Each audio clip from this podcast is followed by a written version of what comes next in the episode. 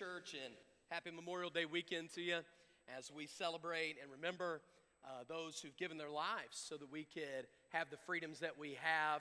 What a blessing, and thank you. I know in our church there are many veterans that served, and uh, maybe you uh, have a loved one that gave their lives uh, for the freedom of our country, and uh, that is something that we can all be thankful for. Amen. I know I was on the plane last night coming home and uh, I was sitting by a couple of Navy veterans, and they had taken this as their first opportunity to go out to Hawaii and to visit Pearl Harbor.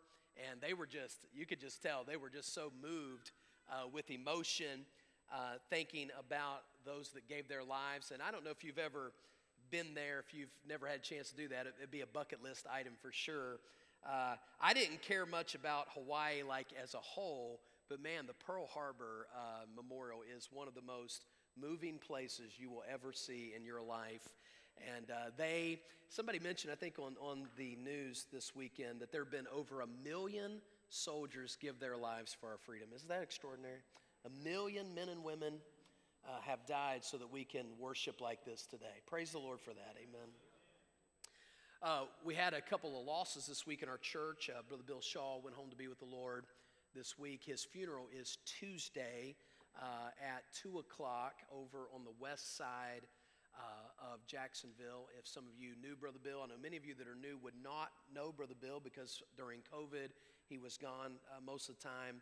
And then, of course, uh, got sick here recently, but he was a faithful uh, man, faithful member of our church, one of the original members of the church And when I came here, and uh, just just loved him. And you know, I, I got to uh, me and Brother Greg got to see him uh, just before he passed away. And I walked out of there, Brother Greg, and I, I just, in my heart, was just saying, Lord, just be merciful. Uh, he was in a bad, bad place. And, you know, sometimes um, what a blessing to think through and know that through Christ, ultimately all suffering ends. Amen? And he's in a so much better place, obviously.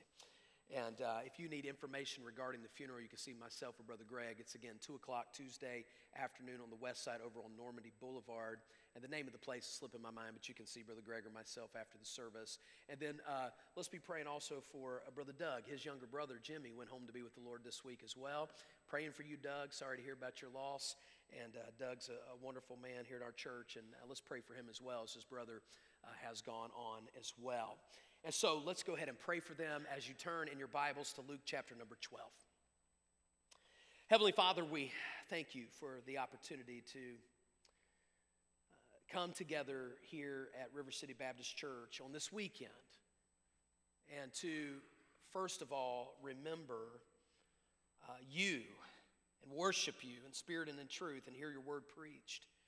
And also, as a country, uh, whether you go to church or not, we can be thankful in remembering those who gave their lives for our freedom.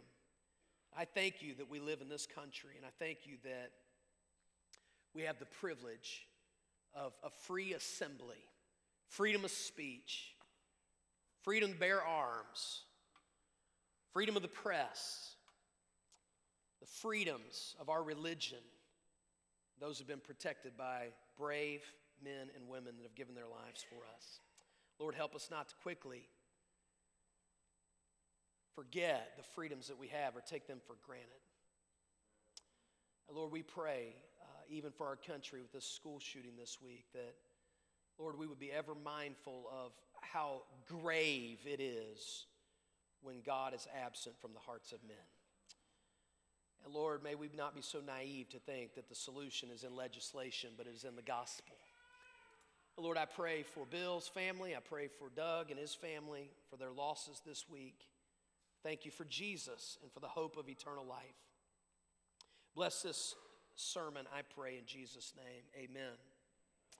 I don't normally say stuff about things like political things. I don't, uh, I've often thought that it was not necessarily my place to talk about things, but I wanted to say something this morning about uh, the school shooting and, and the response of our country that's lost its mind.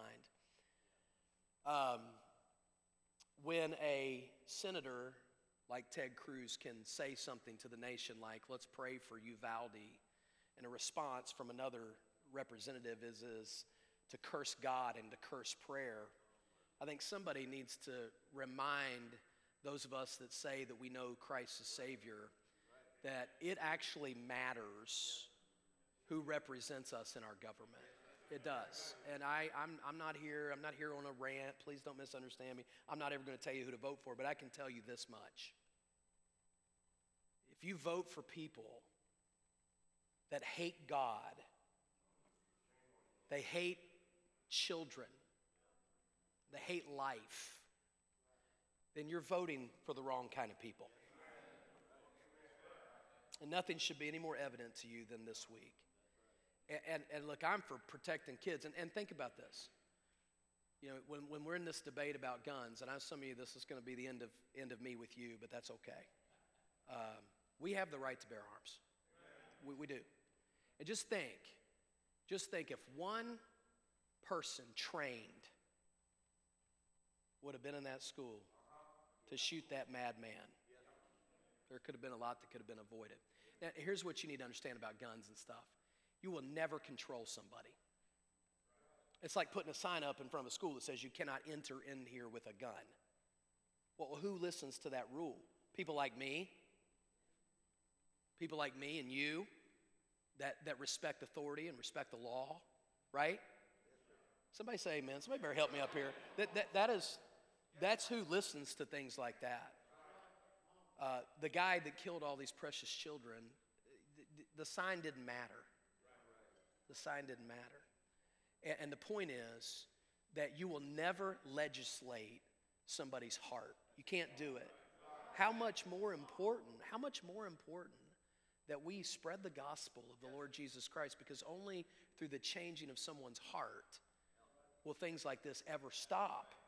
And, and, and listen, uh, you ought to be very concerned when people want to take away the rights of people that actually respect and obey authority. That's a problem. And, uh, and that's enough of my rant about the situation, okay? But God help those families. And if you are not just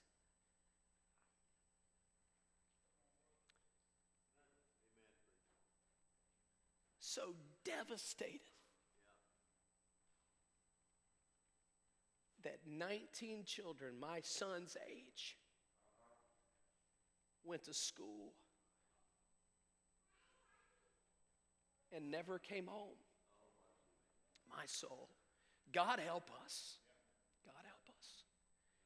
And our response ought to be brokenness. Our response ought to be give the gospel. Our response ought to be pray. Our response ought not be entering into hostility and foolish discussions and debates.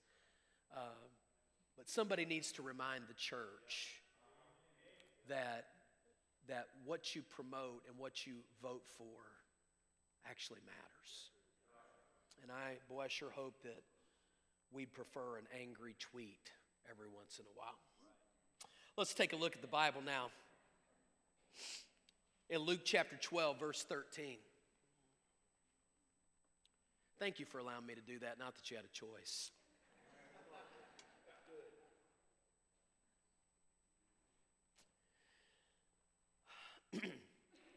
Then one from the crowd said to him, Teacher, tell my brother to divide the inheritance with me. But he said unto him, Man, who made me a judge or an arbitrator over you? Then he spoke a parable to them. Or excuse me, I skipped a part. And he said to them, Take heed and beware of covetousness. For one's life does not consist in the abundance of the things which he possesses. Then he spoke a parable to them, saying, The ground of a certain rich man yielded plentifully. And he thought within himself, saying, What shall I do? Since I have no room to store my crops. So he said, I will do this I will pull down my barns and build greater, and there I will store all my crops and my goods. And I will say to my soul, Soul, you have many goods laid up for many years. Take your ease, eat, drink, and be merry. But God said to him, Fool, this night your soul will be required of you. Then whose will those things be which you have provided? So is he who lays up treasure for himself and is not rich toward God. Amen. Amen. I want to preach to you this morning on this subject the cancer of covetousness. The cancer of covetousness. Over the next few weeks, we'll be looking at a series of sermons on things that were lost and things that were found. And the first thing we find in this series is there was a lost soul, a confused man, a man that actually thought that the things that mattered in life were things. How many of you understand that the things that matter most in life are not things at all? 1800s, the Russian author Leo Tolstoy wrote a political piece that was a short story. I'd never heard of it till I began to research for this message. The title of this short story was How Much Land Does a Man Need? It was actually a political statement against the wealthy and the overtaking of uh, land and possessions by a totalitarian type government. And so he told this story to speak to the issue. In summary, he wrote a story about a peasant farmer who was never satisfied with what he had. One day, he received a novel and amazing opportunity. For $1,000, this man could buy a piece of land from a group of people, and what he could get for $1,000 was as much land as he could walk off its perimeter in one day. The rule was that he had to mark off the plot at every turn by digging a hole, clearly marking his boundaries. And the second rule was that he had to be back to the place he started before sunset. And before he took off, the night before, he began to make his plans, thinking to himself, how, how far could I go in one day? In his mind, he thought, surely I can go 32 miles.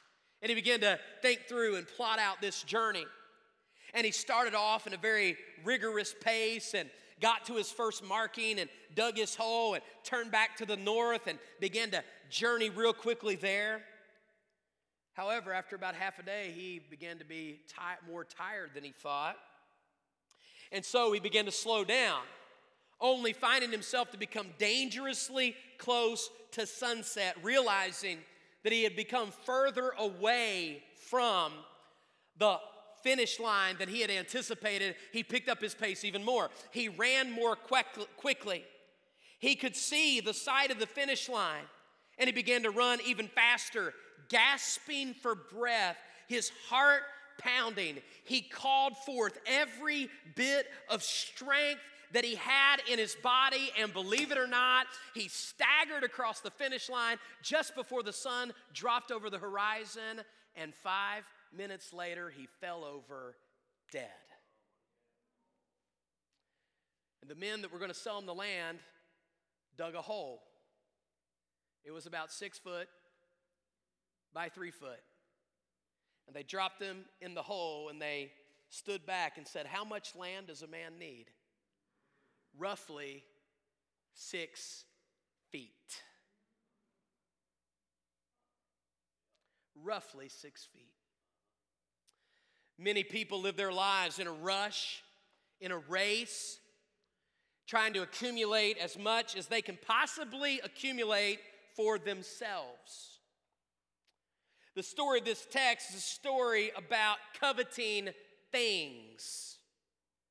And I want to say before we get started, there is nothing wrong with money. Money is a great tool, but it is a terrible master. While there's nothing wrong with money, there is something wrong with money having you. There's nothing wrong with money, but there's something wrong with loving money and pursuing it at the cost of everything else in your life.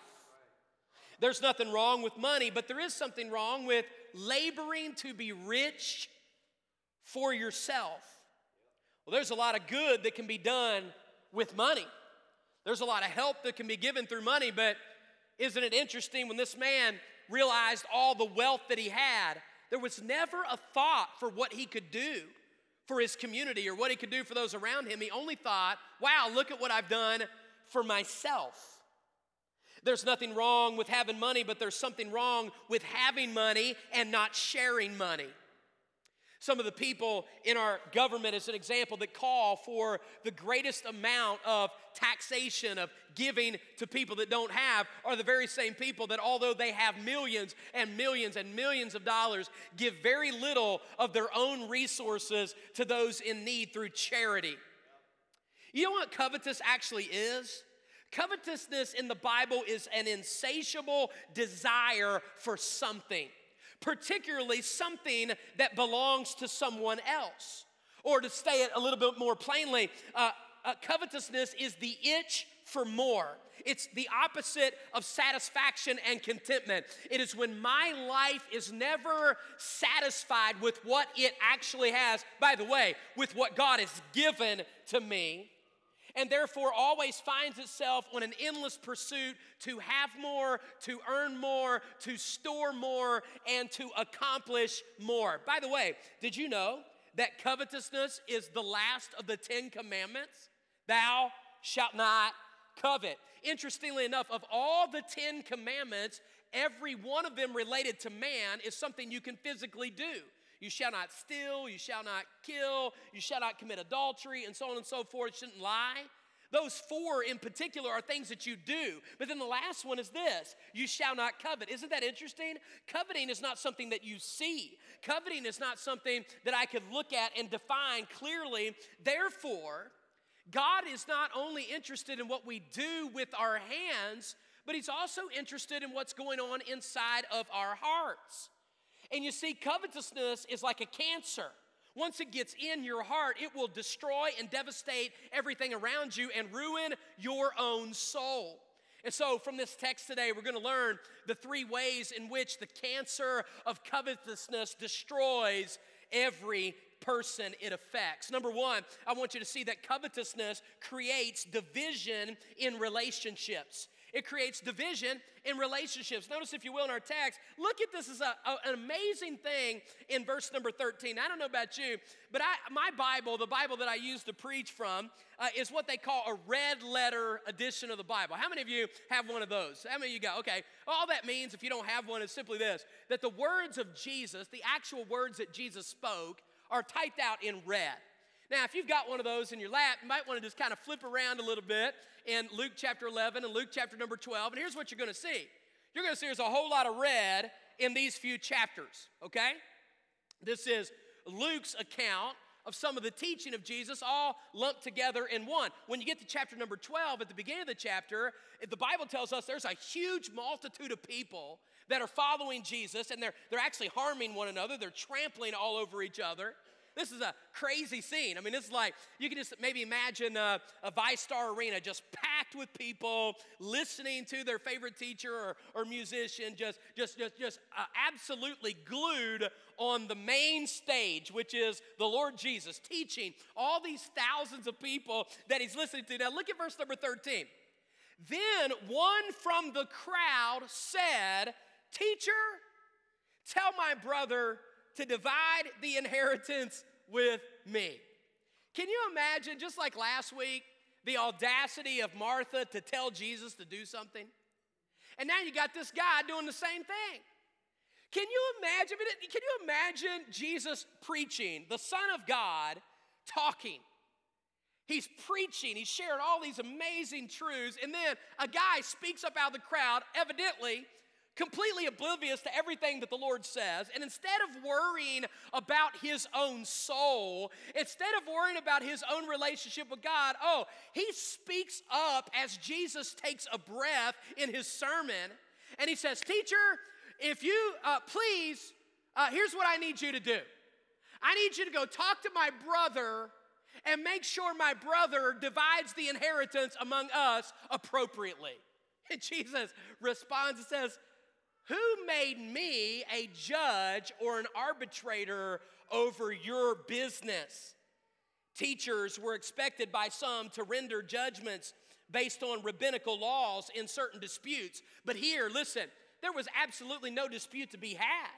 And when you read the book of Leviticus, chapter 20, or excuse me, Deuteronomy, chapter number 21, the Bible makes it very, very plain that when a man's inheritance, when a man died, his inheritance was to be divided appropriately among his sons. The older boy was to receive a double portion of the inheritance, and the younger children were to receive the remaining part of the inheritance. And so, in other words, it's crystal clear. God had already told these people this is how inheritances are supposed to be divided. Now, I assume the guy who speaks up in verse number 13 is probably a younger brother because if you were a younger brother in a family like this, you probably would have felt cheated a little bit. Why is this fair? How is this fair that my older brother got this much money and my younger brother gets this much money? I don't know the answer to that question. Maybe the older son bore more responsibility and had to, had to take care of the family business, and there were certain responsibilities that were attached to that. I don't really exactly know why God set it up that way, but the truth of the matter is, God had set it up.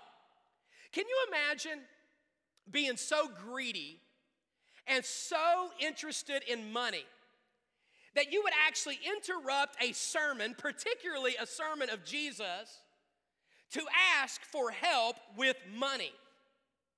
You know, the Bible talks about this throughout its pages. One particular place that it talks about is in 1 Corinthians chapter number 6, where the Bible talks about that sad to say, sometimes Christians go to court and sue one another uh, over disputes, particularly over material things. In fact, in 1 Corinthians chapter 6, verse number, uh, verse number 7, it says, Now therefore it is already an utter failure for you to go to law with another brother. Boy, that's pretty strong language here. Hey, before the judge even issues the answer, when Christians sue each other over financial things, you've already lost because you've aired out laundry in front of secular people that you should have been able to solve on your own. But then he says this I love this. Should you not rather accept the wrong? Or should you not rather allow yourself to be cheated? No, you yourselves do wrong and cheat, and you do these things to your brothers. You want to know what the Bible's teaching us here? People are more important than things. Relationships are more important than money and that $5,000 that a person may have cheated on you, or, or a brother didn't cut things exactly right in a will, or an executor of estate didn't follow the wishes exactly, whatever thing may have been. I have met people, and you've met them too, that have literally allowed their families to be destroyed and devastated and ruined, and families have been torn apart. Why? Because people love money more than they love their neighbor. By the way, there's two sides to this coin. First of all, if you cheat somebody, that's wrong. Secondly, if you're more concerned about money than you are people, that's also wrong. Good night. Do we not have enough sense to understand that money is temporal and relationships and people last forever? But that's not where we are today, is it? We have people that destroy their marriages, they ruin their relationships with their parents, they defraud their coworkers, and they do it all for the love of money. It is the root of all kinds of evil. Maybe you've heard the sad story of Brooke Astor. I never heard this story till recently, but she lived what would be one of the most coveted lives in America.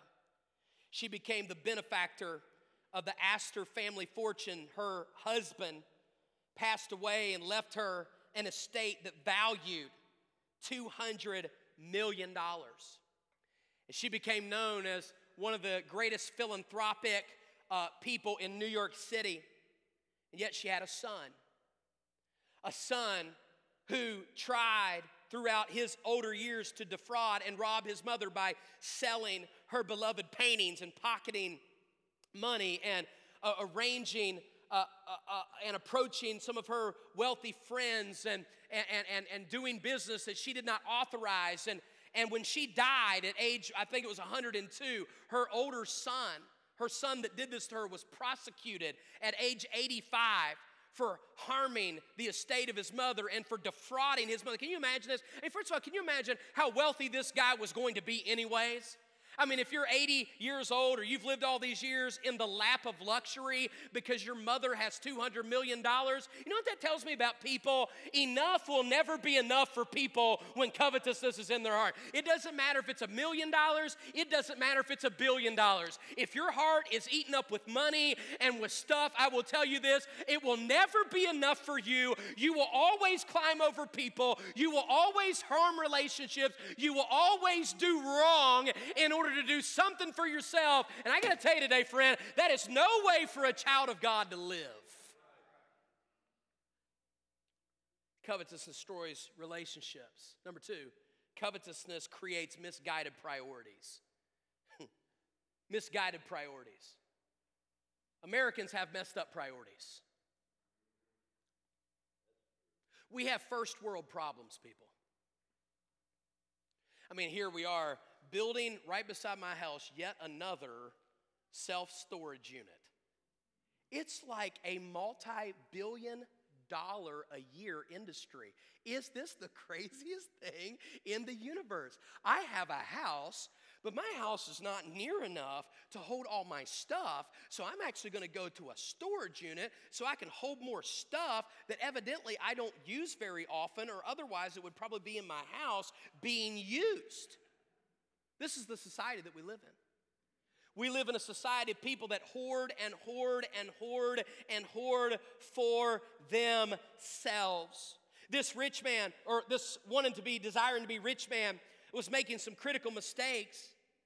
Uh, he was an expert, listen to this, he was an expert at tending to the soil, but he was a failure at tending to his soul. Everything about this man revolved around himself. Do you realize that the personal pronouns I and my, which occur in just a few verses between verse 16 and 21, I and my are used 12 times in those few verses? Ron Hamilton or Patch the Pirate, uh, as he was known, uh, wrote all these beautiful and fun music things for kids over the years. And and I mean, my wife grew up on them when she was a kid, and, and, and, uh, and, and they, they were very creative. In fact, I think they're more creative for adults than kids because I think the adults kind of get the storylines and all that. And I don't remember which particular one it was, but, but there was a song in one of the Patch the Pirate CDs called Me, Me, Me. And I, my favorite line in the song is this I've got a PhD in me, me, me. And I think a lot of people have that.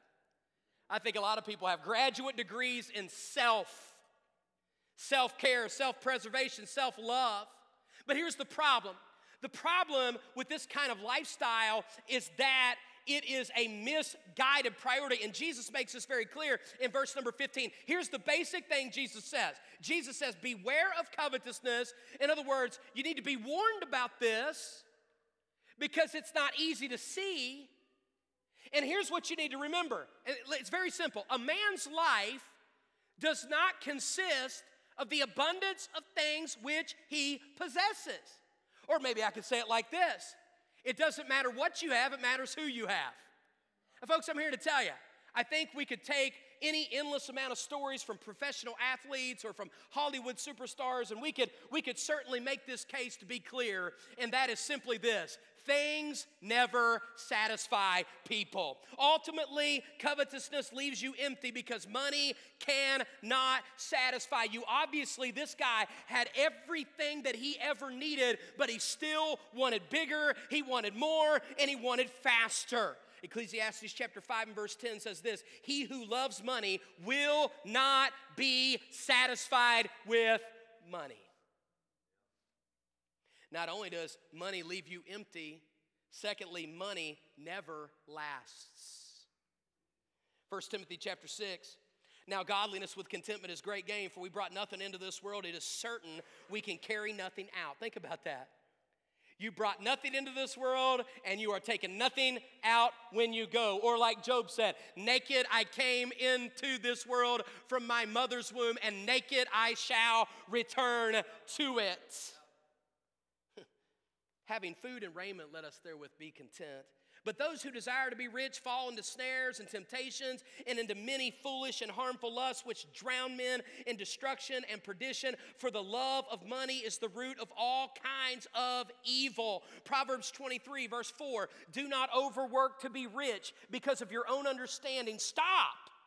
Will you set your eyes on that which is not?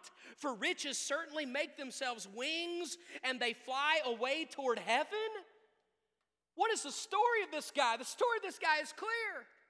He spent all of his life focused on stuff, focused on money, building his retirement accounts, and he never even lived long enough to enjoy it. What a sad way to live.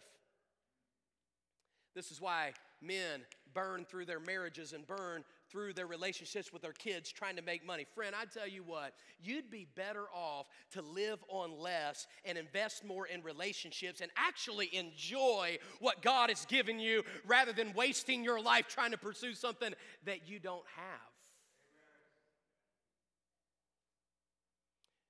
You want to know what the biggest problem with covetousness is as far as misguided priorities?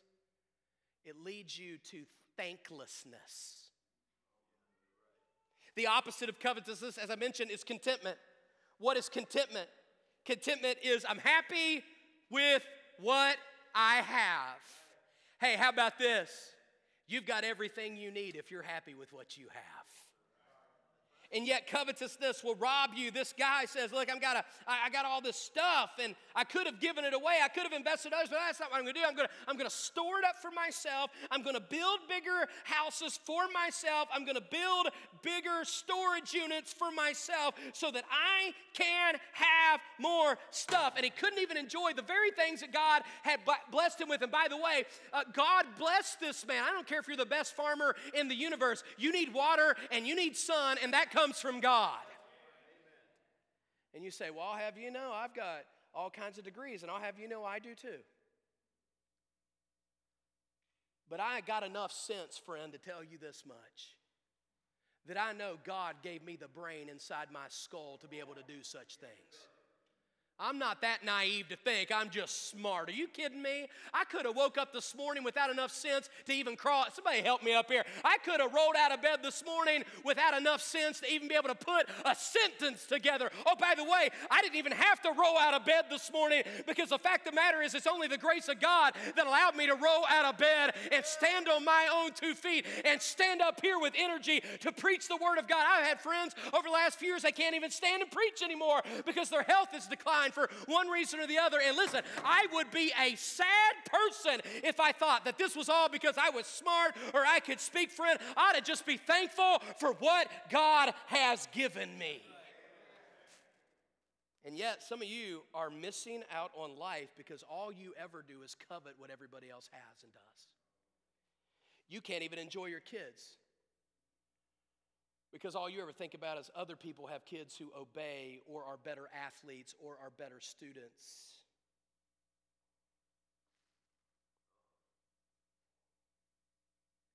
You can't even enjoy the house God gave you because somebody in your neighborhood has a nicer one than you. You can't even enjoy the car you drive because you can't keep your eyes off the car that you don't drive. Is everybody still here? You can't even enjoy your work because somebody else got promoted past you. And the same job that three weeks ago you actually liked, you all of a sudden don't like anymore. That's like Angie. Uh, she used to, we used to love this restaurant. That was a, that was a bad way to, that was a bad way to say that, wasn't it?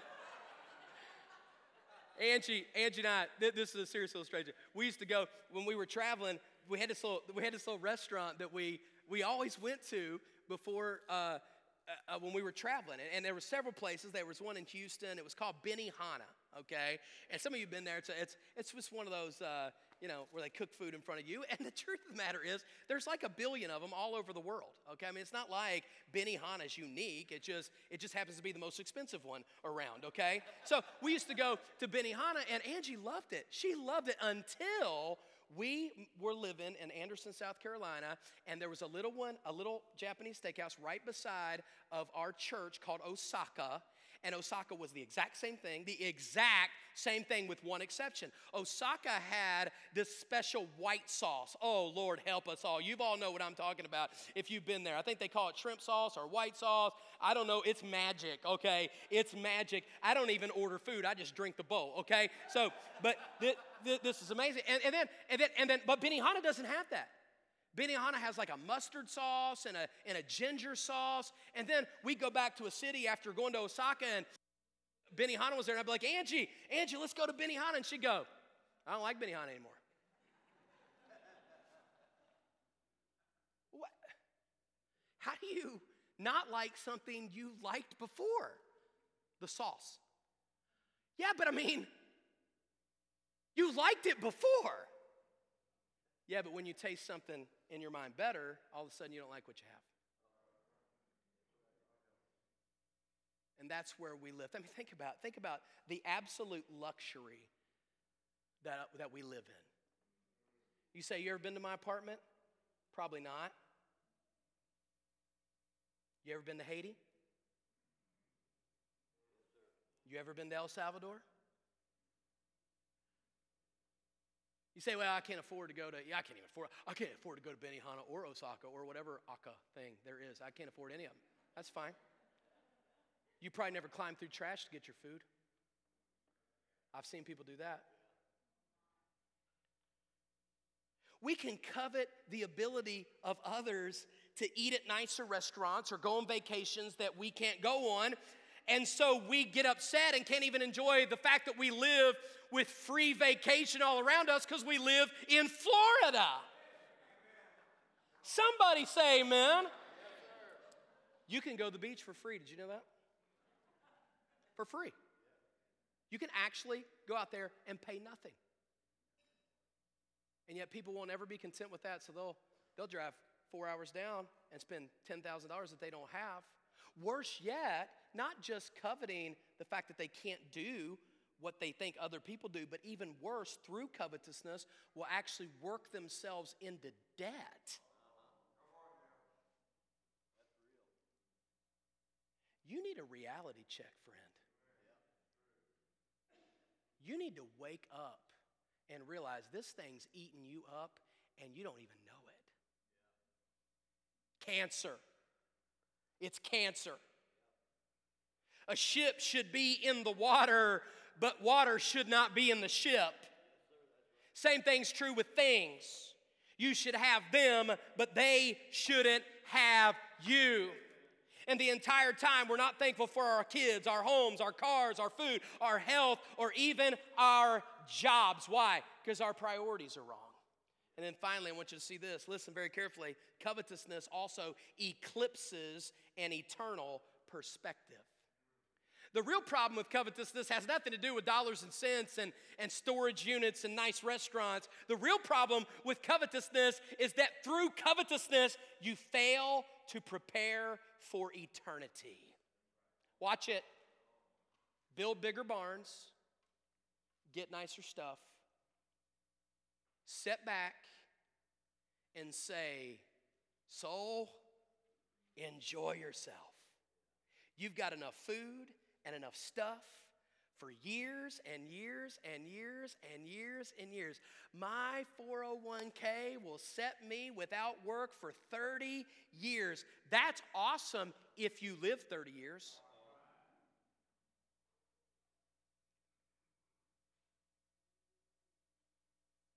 But the problem is, while he was talking to his soul, talking to himself, he didn't realize God had something to say. And God showed up and said, You are a fool. You're a fool for thinking like that. You want to know why?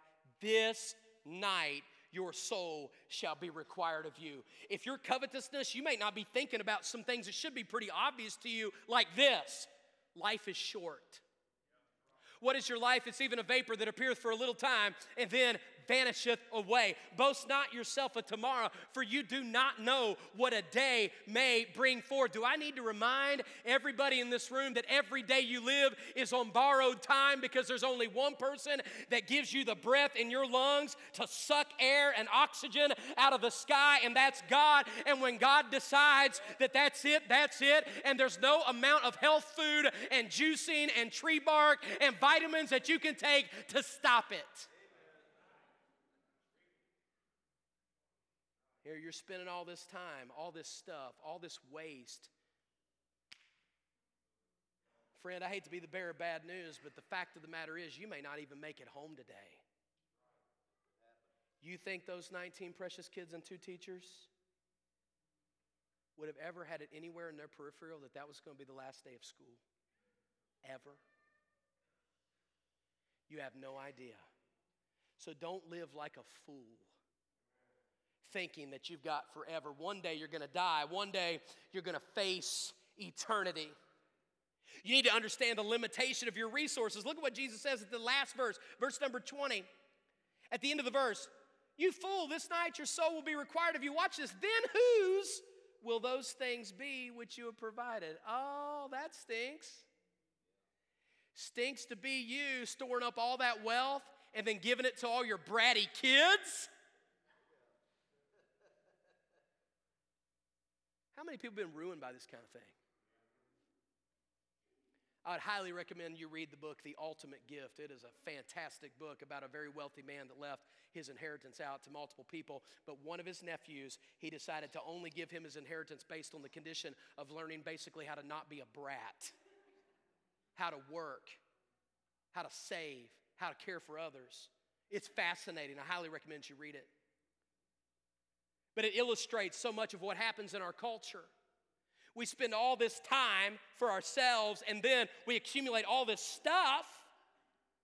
And then some people are so naive to not think about anything else. Listen to me really carefully here. To think about nothing else other than, I'm just going to automatically give it to my children. Can I advise you? That may be a gigantic mistake.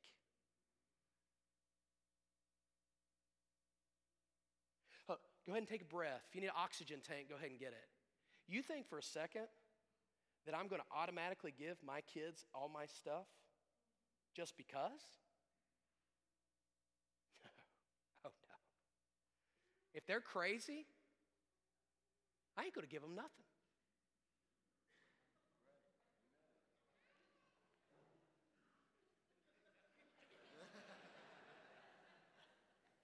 You think I'm going to give it to somebody that's going to smoke it away or drink it away? Come on or waste it away.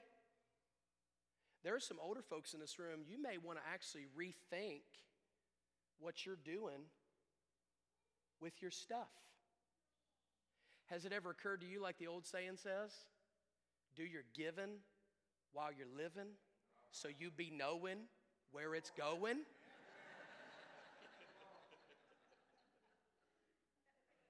Over my dead body will I give what I worked for to a bunch of people that are going to waste it away? I'd rather give it to Jesus. That's what he's talking about. Who's going to even spend? If you're not caring for your own soul and you're not thinking about eternity, and then you're going to leave behind this gigantic inheritance that you're not even going to have time to spend, who's going to spend it? And you need to understand the importance of your soul. Friend, all I got to say to you is this there's only one life and it will soon be past. Only what is done for Christ will last. And friend, I'm here to tell you if you are here today and you do not know Jesus Christ as your personal Lord and Savior, listen to me very carefully. I don't care what you have, I don't care how much you have, it is all going to be gone one day, but only those who have accepted Jesus Christ as their Savior will live forever and enjoy the real inheritance. So if you're here today and you have no idea, man, if I die, I don't know where I'm going to spend eternity, would you let us help you with that today? It would be super unwise for you to leave this building and go on doing whatever you were doing before you walked in here if you don't even know Christ as your personal Lord and Savior. What a gigantic mistake. Today, you can open up your heart like the front door of your house and you can welcome Jesus to be your Savior. He's the way, the truth, and the life. Nobody comes to the Father but through Him. God so loved the world that he gave his only begotten Son that whoever believes in him should never perish but have everlasting life. All of sin and come short of the glory of God. The wages of sin is death, but the gift of God is eternal life through Jesus Christ our Lord. God commended his love toward us, and that while we were yet sinners, Christ died for us here in his love. Not that we love God, but that he loved us. He sent his Son to be a payment for our sins. Whoever will call upon the name of the Lord will be saved. You can do that today, friend. You can do that right here and right now. Friend, I hope that if you've never accepted Christ, today would be the day of your salvation, for you do not know what will happen tomorrow. But, friend, if you're here and you're a Christian, you may need a cancer checkup this morning.